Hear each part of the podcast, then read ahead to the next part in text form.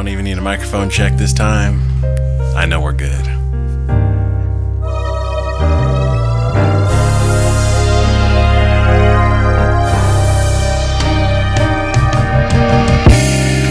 We are back once again. This is the ATP podcast Around the Post. It's your boy Jay with Mark Figueroa in the building. I rolled that a little too hard. Um, and yeah, 151, 151. You know, 1 plus 5 plus 1 equals 7. Seven. It's a lucky number. Um, it's a very lucky week for me. I um, usually don't bring this kind of stuff up on this podcast, but went to the casino, made some money. So Hey. feeling pretty good, man. Feeling good about the lucky number 7. Um, what are we doing today? How are you feeling? Oh, there's a lot of tennis news for sure. So just just get to it. So uh, first off, we're gonna start with the WTA. Uh, side note here: there was a Ukrainian fencer who won a match, but then got disqualified for not shaking hands. Really? The reason why I bring that up is obviously you have Svitolina refusing to shake people's uh, Russian players and Belarusian players' hands. So the WTA for Washington decided to allow no shaking of hands because they said it's too awkward. We're just going to let it fly. Whether or not it's going to continue for the other tournaments, I don't know. But for Washington, Ukrainian players, they're good with not shaking Russian and Belarusian players' uh, hand. What are your thoughts on that? That's uh that's kind of crazy. You know, they seem to be so protective of culture with um so many other things in the game of tennis and this is a gentleman and gentlewoman sport and stuff like that, but now there's a green light to not shake hands, huh? Yes. Yeah, I I don't know if I'm okay with that. I mean, there's been so many uh, players that do it that they the, the Ukrainians have just stated we're not going to do it. So I think that them actually having a rule in place it makes it a lot better. Yeah. So we're going to move on to Wozniacki. Uh, her first match is confirmed. It's going to be in Montreal. This is her first match uh, since having a baby. Uh, what are your thoughts? Uh looking forward to it. Very excited. Um do we have any predictions on the way things are going to go?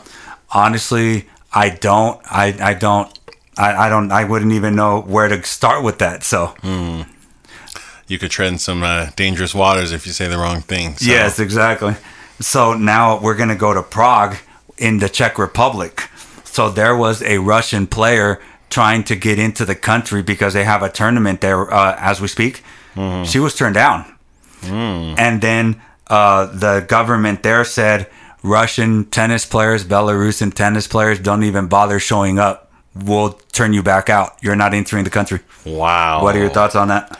That's pretty insane. Um, it's real. It is real out there, and I don't want to belittle or pretend that the way this country or countries feel is irrelevant.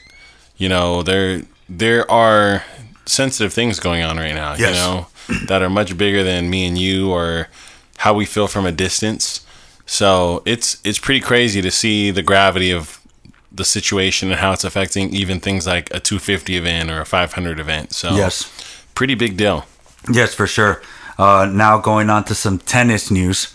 Uh, Karolina Pliskova has split from Sascha Bajin for the second time.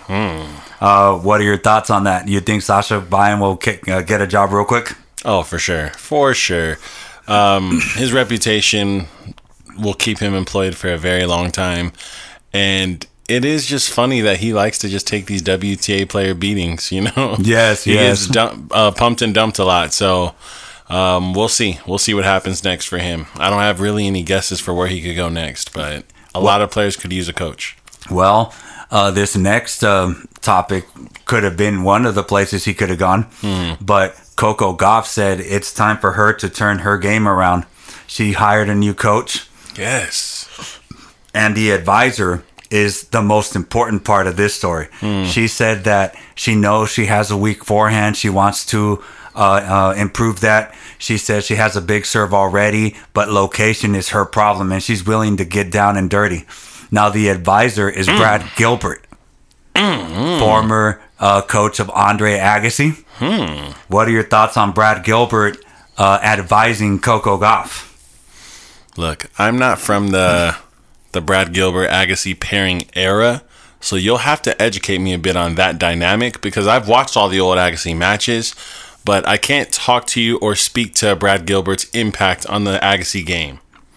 Um, but what I can speak to is she's finally falling. We knew she would eventually, but it's so exciting to hear her literally acknowledge the parts of her game that need just a little bit of work for her to transcend.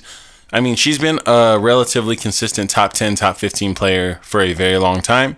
She's been present at tournaments for a very long time now. And it's just been these little small things holding her back. Yes. So it's so good for her to vocalize it and make the changes.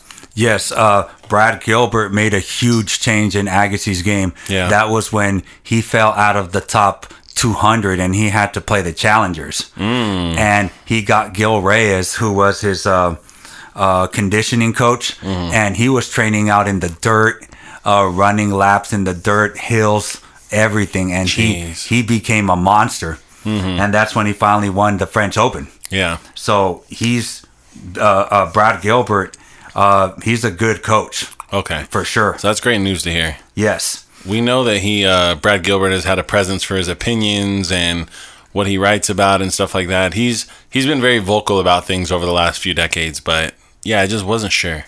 Yes, for sure. And uh, he also helped out uh, uh, Murray a little bit. Mm-hmm. So yeah, th- he's he's definitely the the right coach to have, and it's definitely going to make an impact for sure now going to the.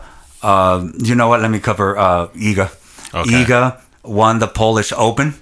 As uh, she should. Yes, and she's the the first Polish player ever to win her home country's tournament. That's pretty crazy. Yes, um, that, that is crazy. Any thoughts on that? Yeah, that's. I mean, thank God it happened. You know, yes. we we talk a lot about like the U.S. Open. When's the last time an American won it? Yes. Uh, Wimbledon, of course the huge, huge, huge topic of when's the next time someone from the UK will win Wimbledon, and they put so much pressure on Andy Murray to do it until he finally pulled it off. And I mean, it seems like with Rafa and uh, Roger, they just won their country tournaments casually all the time, you know. So what was it, Basel and um, I mean Rafa? We pretty Barcelona. much say yeah, yes. Barcelona.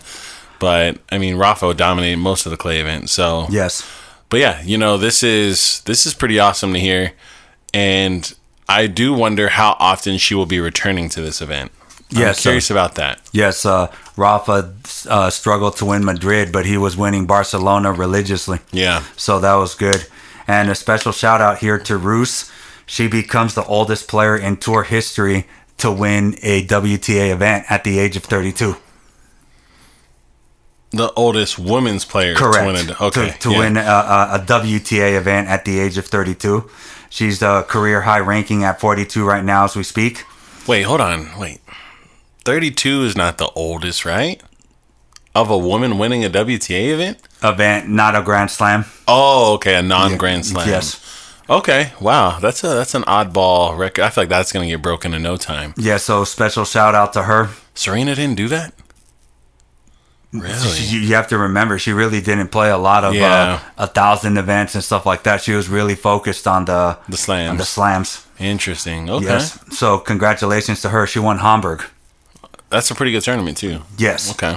So now going back to Iga again, uh, Jimmy Arias, he's a tennis uh, tennis channel commentator. Mm-hmm. He also played on the tour. Yeah. He made a very interesting comment about Iga. He said that Iga is no good for the WTA. He said that she is bland. When she plays, you can't even see her face. She's too shy. She's not charismatic. She has nothing to bring to the table as the leader of the WTA. You mm. said that in order to be the face, you need to have charisma, and she just doesn't have it. She's not it. What are your thoughts on Jimmy Arias's uh, opinion on Iga? Uh, I think it's a lame opinion. I think that the number one most important thing for someone like Iga is to be a, an ideal role model first and foremost, and to push the actual game itself forward athletically. She is an incredible athlete. She's bringing spin to the game. She's opening the court up. She's taking the ball early. She's physically dominating on the women's tour. And she's stepping her game up on all surfaces. Who else has done that in the last seven or eight years? Yes. For the, as a first timer, you know, who's a newcomer who's done that? There is no one. No one is even close to that. Um, we were still talking about Serena, Venus, you know, these players who debuted over 10 years ago. Those are the people who have done that. So, yeah, I I can't agree with him at all. I mean, she's even gone as far as allowing herself to be exposed on something like Breakpoint. Yes. You know, where she is giving you access to who she is and giving you an inside look at behind the scenes of what she does. She's doing the the round table stuff or you know, she's providing opportunities for media to get more access to her. So, unfortunately, I can't agree with him. Is she exciting or controversial? Is she a nut? Does she have a wild personality? Is she an oddball or weird? No, she is a a professional athlete a normal professional athlete with a level head that is honest. I I can't not like that. So I'm a fan. I think she's great. Yes, uh, Kyrgios, as a matter of fact, came to uh, Iga's defense. Jimmy Arias did go after Kyrgios as well a, a couple of weeks prior, but he said, "Yeah, you're out of your mind." So that's what he pretty much tweeted. Yeah. But I let's play devil as devil's advocate. I thought about this one a lot. Yeah. Ash Barty, do you think she was charismatic? Do you think Iga and Ash Barty are similar? Um, in some ways, yeah. I think Ash Barty, if if we're gonna get technical, Ash Barty was a worse face for women's tennis. She was more private, more shy, less outgoing, to the point of she was an overtly introverted player. She didn't even like the tour that much. She left the tour and came back. You know, so I love Barty, by the way. Yes. I enjoyed watching her play. I think she's a great face for tennis as well. But I'm just saying, Iga is a better face overall than Barty was, for sure. We were not going to see Barty on Breakpoint, for sure. We weren't going to see that. She's a family oriented person. She was not in media heavily. The most you got out of her was a press conference, and that's pretty much where it stopped for her. You know, unless it was something that was the pride of Australia, she wasn't stepping outside of her comfort zone for anyone. So, you know, it's unusual that people are trying to find a reason to dislike Iga. It feels like, Yes. you know, or they're being nitpicky. Yes, they're comparing her to Serena, saying she's not as dominant as Serena. Mm-hmm. Uh, as a matter of fact, that's why I thought about this because Barty wasn't outgoing. Mm-hmm. Uh, she just she just let her racket do the talking. Mm. So I don't see what Jimmy Arias is really talking about. Yeah. So that's why I brought that up. Hmm. But this is actually a funny story. I'm gonna read it. I'm gonna have to. It's a little long, but bear with me. Tsitsipas is forecasting harder times if he stays with Badosa. Hmm. Let me read what he said. Okay. I miss her so much. And I talk to her and I talk to her about it every day. We have a great connection between us. It's the first time in a long time that we're not together. Uh oh. Now I realize how much I miss her and how much she misses me. This is how reality will be if we continue together. Oh. What are your thoughts on Stefanos predicting the future with Badosa? Very ambiguous ending there. Is that a dark ending or will there be brighter days? Um, this he's He's a moron. he's too much. He's too much for me. Um, I would be more understanding if this was coming from Badosa. The fact that this is coming from him, call me sexist. Say that this is uh what is it? Oh, what is the phrase? Double standard. Yes. I don't care what you call it. I don't want to hear any of this from him. I will allow it from her. But the fact that he's the guy, oh, you know, I, I miss her so much. And if this continues forward, I don't know what's going to happen. Why are you saying this on a public platform? What is wrong with you? This is ridiculous. Like this man's tennis can't be going upward. There's no way he's going to play better tennis with his head wherever it's at. So, Badosa, you know how to pick him. That's for sure. No, jeez, yes. Um, yeah, I, I'm not liking this. I'm already not a big Tsitsipas the personality fan. So he's not helping the case at all with this. yes, he's he's random guy, you know, just he's just I thought he was weird from the get-go. I did too. especially with the whole French Open. Oh, I, I took sleeping pills and I couldn't play, and I mean, it, he's just too much. So I just thought that the uh, listeners would be entertained Yeah, that I mean that's entertaining for sure. by this. So now we're gonna get, unfortunately, to the bad part of the WTA. Here, you know that there's a big pay gap in Rome. That it's almost triple the uh, pay gap between a man and a woman winning the championship. Here, it's the same. This is the only combined WTA and ATP event in Washington. It's the only one. It's the only 500 combined event. So mm-hmm. that means that both ATP and WTA are playing at the same time in one stadium. Yeah. The pay gap is three times more for the ATP than the WTA Where is this at? in Washington. Wow. So the champion in Washington for the men gets paid 338,000. The hmm. champion. The women champion 120. Wow. What are your thoughts? America. The land of equality. It's a little disappointing. It's a little bit disappointing to hear that. Um it's a 500 event with the WTA. All I can truly imagine it being is maybe they're not running it correctly and getting all the big name women to come out to make it make sense. And they're basing it off the metrics of who is selling the most tickets and filling the most seats that's all I can imagine it being, you know, because there are some 500 events that the popular women don't go to, you know, they're just not a part of the popular end of the tour. You know, it, it doesn't flow well with people's flight plans and stuff like that. And I can imagine that being part of the problem, but triple is pretty ridiculous. That's, That's a, lot. lot. of money. That, that's a lot of money. Yeah, I, I don't like that. That's that's too big of a gap. Yes, uh, again, it happens in Rome where it's almost triple as well, and um you can't you can't put this time that oh the men are bringing more money. I mean the women they have the their own big three quote unquote. They're competing as well. There's there's uh, women that men are or when uh, the uh, tennis fans are coming out to watch. So you can't say, "Oh, they're the men are bringing more money." And when Wimbledon, who took the longest time to pay uh, the uh, women equally to the men, is paying them equal, it's time. Yeah, yeah. It's someone's got to put their best foot forward at this point. If the slams are willing to do it, why can't a 500 event do it? Exactly. I don't understand it. Exactly. So we're gonna move on to the men. Here we got Stanimal reached his um, excuse me, reached his first uh, final since 2019. Unfortunately, he did lose to uh, Popyrin, but he's still making some noise. Yes, uh, he What are your thoughts on the Stanimal? Uh, I I can't lie to you. I was super excited for him when I heard that. Well, when I saw he was going to the final because his semifinal match. I'm trying to remember who he played. He had Senego. Sonego. He yeah, he had a great match against Sonego. Sonego is not a pushover player. No. That is a big boy name. And yeah, he he took him out and that's when I went, okay, we should keep our eye out for this guy.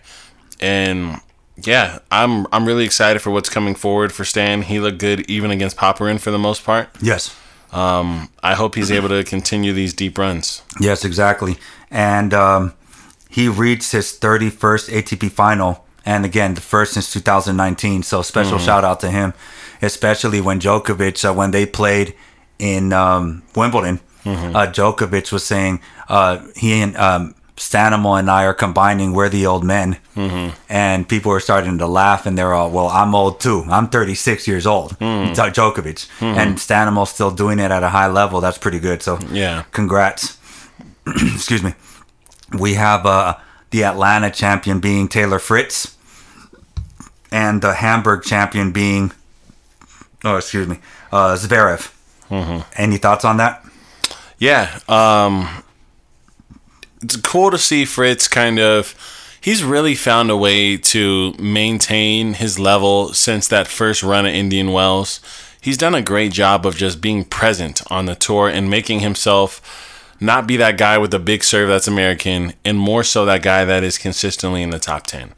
You know, he's made that transition over the last year and I'm impressed by it. I do think that there are still some things to be desired from his game in general to really get him to that next hump, to that next level. But as of right now, I can't lie. You know, he's he's played respectable tennis. He's losing when he loses in slams. It's usually a five setter. Um, when he's winning, he's usually going deep, and his level it it can, you could call it streaky. You know, he does have some early exits here and there, but he returns and redeems himself in other events. So. I do anticipate Taylor Fritz being in the World Tour Finals this year. Oh yeah, big time. I do anticipate him making uh, a redemption run at the U.S. Open. That's a hot take for me for sure.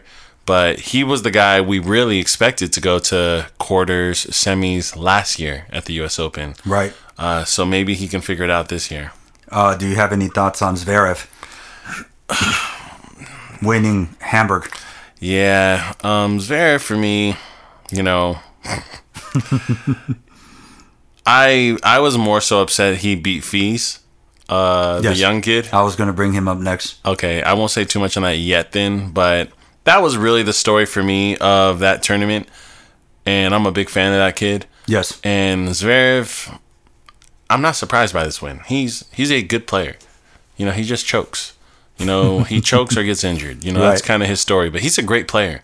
So him winning this event is normal. That's it's nothing to really write home about. It's nothing to draw information from or make assumptions on. This isn't a sign of the times for him to me. Um, he didn't beat anyone mind-boggling on his run to tell you you should watch out for him. You know this this was a very basic run for him at this event. So, and um, this is technically a a home tournament. Yes, I was going to say he's at home. Yeah, he's at home, so he better win it, right? Yeah, there you go. Um, so yeah, I'm I'm I'm not saying a whole lot about this for him. Good job though. So Arthur Fils, uh, as you just stated, he's the first. He's the youngest uh, player in the ATP top 50. So he just got into the top 50 by this ma- um, massive run he had in Hamburg. He beat Casper Ruud uh, on the way, six four six. Sorry, six oh six four for his first uh, top 10 win. Timeout though, timeout. Because Casper Ruud is handing out everyone's first time top ten win. He's handing them out like they're free candy on Halloween. But but still, I mean, I'm just saying, this is the asterisk first top ten win. Look, if someone beats Casper Ruud, are we really going? This guy's going to beat top ten players. I don't know if I want to say that yet. I think you can say more that about Felix, although Felix is not in the top 10. But Very true though. Yet I Very think you true. could say, oh, if somebody beats Felix, oh, oh, he's top twenty. Should we asterisk that? That- I think that's more than rude, he's in my having a, opinion. he's having a rough run. He's Yes. having a rough run. Okay, that's fair. But yeah, with Fils, um, he looks like he, he's one of my cousins, so I really like him a lot. um, and I like his energy out there. And I think he's got a fairly bright future. We know Frenchmen usually last long on the tour, and they're fun to watch. So it's nice to see one that's also winning. But as we know with all Frenchmen, they always start out winning in their early years on the pro tour, and then they fizzle out and just become fun to watch. So hopefully he isn't he doesn't end up being a Monfils, a Tsonga, Benneteau, uh, you know, all these Frenchmen who were very fun to see, but kind of just disappear. yes. You know, So we got the the rankings here. We got Popyrin with his win going up to 57, up 33 spots. sheesh. We have the Stanimal uh, with his final. Uh, he went up 23 spots to be in the top 50. Wow. in Australia, he Big was news. in the 80s and 90s, and he went all the way to 49 now. So congrats to him. Zverev by winning Hamburg uh, went up three spots. He is number 16 in the world, and Fils he's the big mover of the week, 24 spots in the top 50 for the first time at 47. Woo. What are your thoughts? I want I want to say this because I was looking at the rankings earlier. That rankings of 40 through 50 is a crazy black hole of monsters. Do you I want to look up these rankings just so I can read to you who's in the 40 through 50 rankings. It is crazy. Um I know for a fact I, I don't even want to spoil it because I know some of them by heart. I want to read them all in order. Okay, I'm gonna start at number 50. I'm lying. I'm gonna start at number 49 because number 50, I don't even know who he is. At number 49, we have Stan Wawrinka. Number 47, Arthur Fils. Number 45, JJ Wolf. Number 44, Andy Murray. Number 43, Ben Shelton. Number 41, Sonego. Number 40, Berrettini. That's are about that's a little over half of the 40 through 50. And those are household let me calm down. They're not household. Those are big names in the tennis world Yes. and anyone in the top 10 can draw them in the first or second well in the second round of a major slam that's crazy you can draw ben shelton stan wawrinka andy murray in your f- first match of a slam that's disgusting Oh yeah, for sure. So we're gonna talk about Andy Murray since you brought him up. Uh, he said he admitted that he watched Djokovic and Alcaraz at Wimbledon. He said he took notes and learned how to return. a true student A true student, and timeout yes. for listeners who don't know would you would you comfortably say andy murray's a top five returner in history Oh, big time, yes, so he's taking notes on those two yes. crazy to hear. Yes, and as a matter of fact, uh, I caught a little bit of his match today, and he is. So when he served, his stance was wider, but now he's not rocking back as much, and he closed his stance a little more. So he's he's going a little more defensive uh, serve, but he's more balanced than before. So he's changing a lot of things. And he said, I, "I'm taking notes." I'm a student of the game. As a matter of fact, it worked because he beat Nakashima today He did comfortably. comfortably. Yes. So, what are your thoughts on uh, Sir Andy Murray? I love Andy Murray, and what he's doing really just for me speaks to how he was so successful on the tour and has so many tournament wins. He he's insane. He's got so many victories throughout his entire career. He's got I mean, was it this year he beat uh, Berrettini? Yes, at the Australian, Australian Open, yes. Yeah, yeah. I mean, he's just Kokkinakis next. Kokkinakis right after that. He's a machine, you know, and he's someone who I wouldn't say he's ever been super flashy. I don't think he's a super flashy player, but he's absolutely stunning to watch play. He's truly a student. He's got an analytical mind, and I think it's carried him and made him who he is. So, big shout out to Andy Murray. Um, he is the best of the rest. Oh, yes, big You time. know, so and it's not close. Yes. So, uh, we do have a little bit more Stefanos news after his uh, love uh, towards Badosa. Uh, we have him returning with Philippoussis.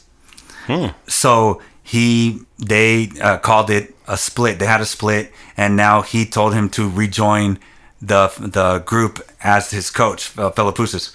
What are your thoughts on uh, uh, Stefanos asking Philippoussis to return? I think he needs something new in his life, not the same stuff. I think that Tsitsipas needs to talk to Coco Gauff, get some advice on where her mindset is, because he's a little bit stunted right now. Um, and this is all the antics and bias aside. He has hit a wall. He's at a plateau, and I don't see him breaking through it without making some major changes somewhere in his game or in his environment. So I thought Badosa might be the answer, but it doesn't look like it. I guess not. so Nadal has returned to light training, and he's hoping that by the end of the month he returns to full uh, training on court. What are your thoughts on Nadal's uh, news? I'm not gonna lie, I kind of forgot about our boy a, a little bit. He's been in the back of my mind. Um, I'm happy to hear about it. Um, I hope that he's gonna make a speedy recovery, but you know, it seems to me that he when I've never heard him say something like next year will be my last year ever, and so I really believe him. And so, you know, I just hope that he makes it a good last year and it's not like a Federer final year. You know, he comes out and makes a true run. He plays all his events. Maybe sneaks a French Open, you know, oh, something yes. small, you know, something like that. That'd make me really excited. And that's pretty much all I could ask for from him. So I look forward to seeing some video footage as soon as possible. Yes, for sure. Now I'm gonna pair Kyrgios with Nadal, hmm. who would never paired at all really well. Mm-hmm. But as we know, he skipped uh, the City Open as well, and he's a defending champion there. Hmm. So he's going to fall out of the top 100. Hmm. So before I ask you that question, I'm going to say this. Kyrgios said the tour will definitely be better when myself and Rafa return. What are your thoughts on that statement? He loves to like group himself in stuff. You know, like I sneak thought he was a Rafa in. hater. I think in in his old age, he's grown wiser. As he's matured, he's matured so much more. But on a on a side note, he's always been realistic, right? Which is he knows Rafa is a juggernaut on the tour. Rafa is an icon of tennis. Rafa creates conversation. He creates stakes. He makes matchups interesting. Having him in a quarter of a draw makes that draw exciting. You know, I know Kyrgios is absolutely right, and I think Kyrgios pairing himself in that is more so him trying to acknowledge that he's at that level as well. Which that might be really the conversation to have. Is he really supposed to be in that same conversation? And when it comes to selling tickets and popularity, the answer is yes. Yes, big time. So you know, it's um, it's just more so for me a matter of we know what Rafa does when he comes back from an injury. We've seen it. Yes. What do we know about Kyrgios making this return? Ooh, yeah, that's a good one. You know, Not much. yeah, we don't know. We've never seen him at a low like this injury wise. We've never seen it. So a lot of mystery still behind his return. And what are your thoughts on him dropping out of the top 100? If you want me to be honest, he spent a lot of his career so far poorly ranked that I think he should be accustomed to having tough draws, and we should as well. Yes. Um, We, I can say this though. Excuse me.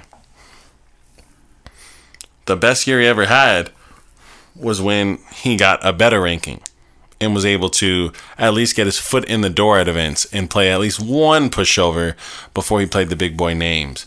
A lot of those years where we knew he was playing very well, he was drawing Rafa in the second round, Novak in the second, you know, just drawing crazy names or very difficult matches consecutively and ending up falling out of uh the matches. So it's going to be tough for him to get in that position. He's not a Rafa, in my opinion, where with Rafa, I don't actually care what his seating is. I genuinely don't. I expect Rafa to beat everyone unless it's Novak. That's essentially what I expect from him. And I expect the scores to be very similar no matter who he plays against until he plays someone in the top 10. So with Rafa, I don't have any concerns with where his ranking ends up. With Kyrgios, I hope that he's able to play early in the year and get some points together. I hope he's able to play at Australia. I hope he's able to play maybe even a few fourth quarter matches of this year if we were lucky and build up points so that next year he can try to make a run because it's not going to be this year. Yes, that's true. Now, sticking on the subject of falling out of the top 100, Carreño Busta also has an injury. He won't be able to defend his title in uh, Canada. So he's going to fall outside the top 100. Now, obviously, not a lot of people are going to know who he is, but he's made a couple semifinal runs on hard court. But he's more well known for when Djokovic hit, Yeah, I was gonna hit say. the, the uh, umpire in the neck and he got disqualified. So I just wanted to mention that real quick because it's sort of the same scenario. Do you have any thoughts to if you if you haven't want to add something? Um, not a whole lot. I I do laugh because him and Novak, he's got this weird record against Novak. You Yes. know? it's very unusual. Um, and the the numbers are almost inflated or something. you know, it's it's an unusual thing he's got going on with him. But but yeah, um, I don't think that's that's major news. I I don't even remember what his ranking was prior. So I know that he's he's another one of those under the radar Spaniards. He's yeah, he's Spanish. Yes. Uh, he's one of those under the radar Spaniards that kind of goes to the quarters all the time, and you just don't notice it. Yes. So he is significant and relevant, but I I don't think the tour is missing a whole lot. He you know he doesn't win the big big events. He doesn't. So going back to Kyrgios, he said that the runner-up of Wimbledon, as you know, that's what he did when he lost to Djokovic, gets paid a million five hundred thousand. Hmm. He said they need to get paid more. After taxes, it only comes down to about nine hundred and fifty thousand euro, maybe eight hundred thousand euro. Hmm. And he said the Wimbledon uh, finalists should get paid more than that. Hmm. What are your thoughts on that? If I was really good at one specific tournament, I'd be fighting to raise the pay at it every day. you know, so um, so I feel it, but at the same time, I think the real conversation should not be about what the grand prize for the first place winner is. There needs to be more conversations about what the challengers, the prelims, the the journeymen, the first round and second round people, what do they get paid and does that need to get raised so these guys can play throughout the entire year and cover their team and travel and lodging because these guys in the top 15 are coasting. You know, they have the sponsors, they have the endorsements, they have the lodging for discounted rates and you know, they're making a lot more money. So, I really could care less about the prize money increasing for the number 1 player. Yes, for sure. So we're going to talk about Yibing Wu. Now he has a condition where he he actually faints a lot. Hmm. And he's still playing tennis. Really? So at the City Open, he was up. He was pretty much winning the match. And he actually fainted and had to be escorted off of the uh, match. So he collapsed on court. wow. And he says that this happens a lot, but he still plays because he loves the game. What are your thoughts on that? That is uh, terrifying. I did not know that at all, and I I want to do more research on that. You know, I've heard of multiple different conditions that lead to this. One of them being uh, people who just have sudden drops in blood pressure, Yes. um, stuff like that, and there are solutions to that. There are things to remedy that so you don't collapse out on the court. But obviously, in tennis, it's a marathon out there, and your body's levels can change on the drop of a dime. So that's concerning, and that's unfortunate because that makes me wonder. Also, this guy who is kind of a very high potential player to do great things. What's he gonna do in a five setter at Wimbledon? oh, yes. You know, um, I'm I'm very curious what this means for him in the long term. he said that his uh, heart rate was at 187. That's way up there. Yes. So uh, he said that it's happened before and he just deals with it. So I wonder what can happen there. But that's a pretty interesting story for sure. Now we're going to get to uh, uh, Goran Ivanisevic. This isn't really a hot take. We've spoken about this before, but he said that at the U.S. Open, there's only three favorites at the U.S. Open uh, Sinner, Djokovic, and Alcaraz. And those two, Sinner and Djokovic, are the only ones that can beat Alcaraz at the U.S. Open. Do you have any thoughts on that? I I'm adding Medvedev to the pot. That's fair. That's probably That's the fair. only thing I'm adding there, and that's probably the only thing I can say is not fact or he he forgot or isn't true is he's forgetting Medvedev. Everything else about that statement is pretty much on point. You know, I will say this: U.S. Open is where we've got the most surprises ever. You know, nobody said Nishikori and Cilic were favorites that year that they played in the final against each other. Yes. No one thought either of them were going to do that. So anything's possible, but I just really don't imagine Sinner, Alcaraz, or Novak not going to a semifinal. The real question is who's the fourth going to be? Is Casper Ruud just going to float his way into another semifinal and get steamrolled He again? might, he might. Because that's what he seems to do so well And he does it a lot. he does it very well, and that's why his ranking is top ten because he gets these draws at slams and he grinds his way through these five setters and he makes it. So the real question is, who's gonna upset Casper Ruud and sneak their way into the semifinal? That's the real question of this tournament. There you go. Now we have a very interesting stat here. Most weeks as ATP number one. So Alcaraz already at 31 weeks at number one is 16 in the open era with 31 weeks at number one. Jeez, I thought I could bring that up, being the youngest. That's uh, crazy. Ever, you know, all that stuff. Obviously, Djokovic is at 300, 389. Yeah, But what are your thoughts on Alcaraz? him being number sixteen for most years and or most time at number one. Yes. is mind-boggling. But I, you know what I love about that is it really speaks to the dominance of the men who reach world number one. You know, the people who've done it in the last, let's say, thirty years, about thirty years, have been a handful of people.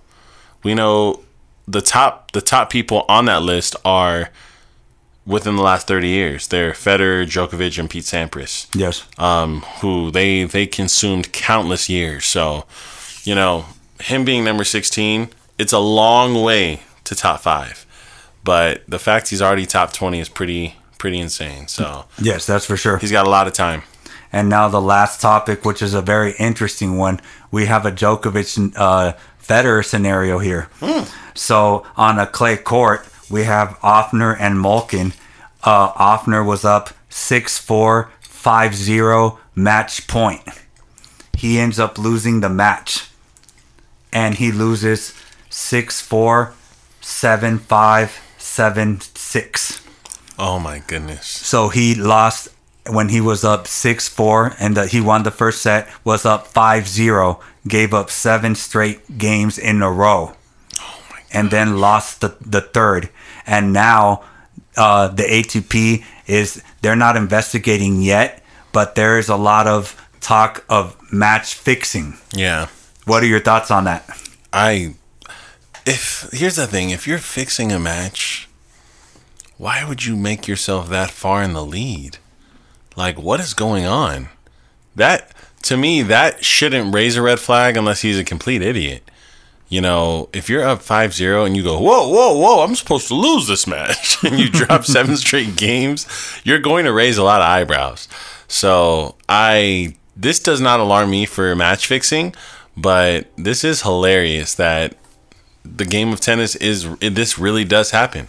oh yes Um, this has happened with Nadal in a match, so um, pretty interesting. I mean would you go as far to say that when Djokovic beat Federer was that match fixing Not even close. I promise So- you, Federer and Djokovic both agree that was not a fixed match. So maybe uh, it, it's going over the top right now. You think, or what do you think it was just a choke a choke job? I didn't watch the match, and that that doesn't help the case. But it sounds like a choke artist. Yes, That's what it sounds like. I didn't see it to really make a true statement, but this happens in tennis, and it happens when people choke. Yes. it's just what it is. One guy catches fire, the other guy loses momentum, and you know, losing seven straight games is not the same as getting bageled every game. You know, these could have been deuce games. yes. So I mean, I don't know. I don't think there's enough yet to say that it was match fixing, but we'll see if the ATP comes up with something. So, is there anything else you'd like to add? Uh, that's it for the day. All right. In that case, I hope you guys were entertained. ATP.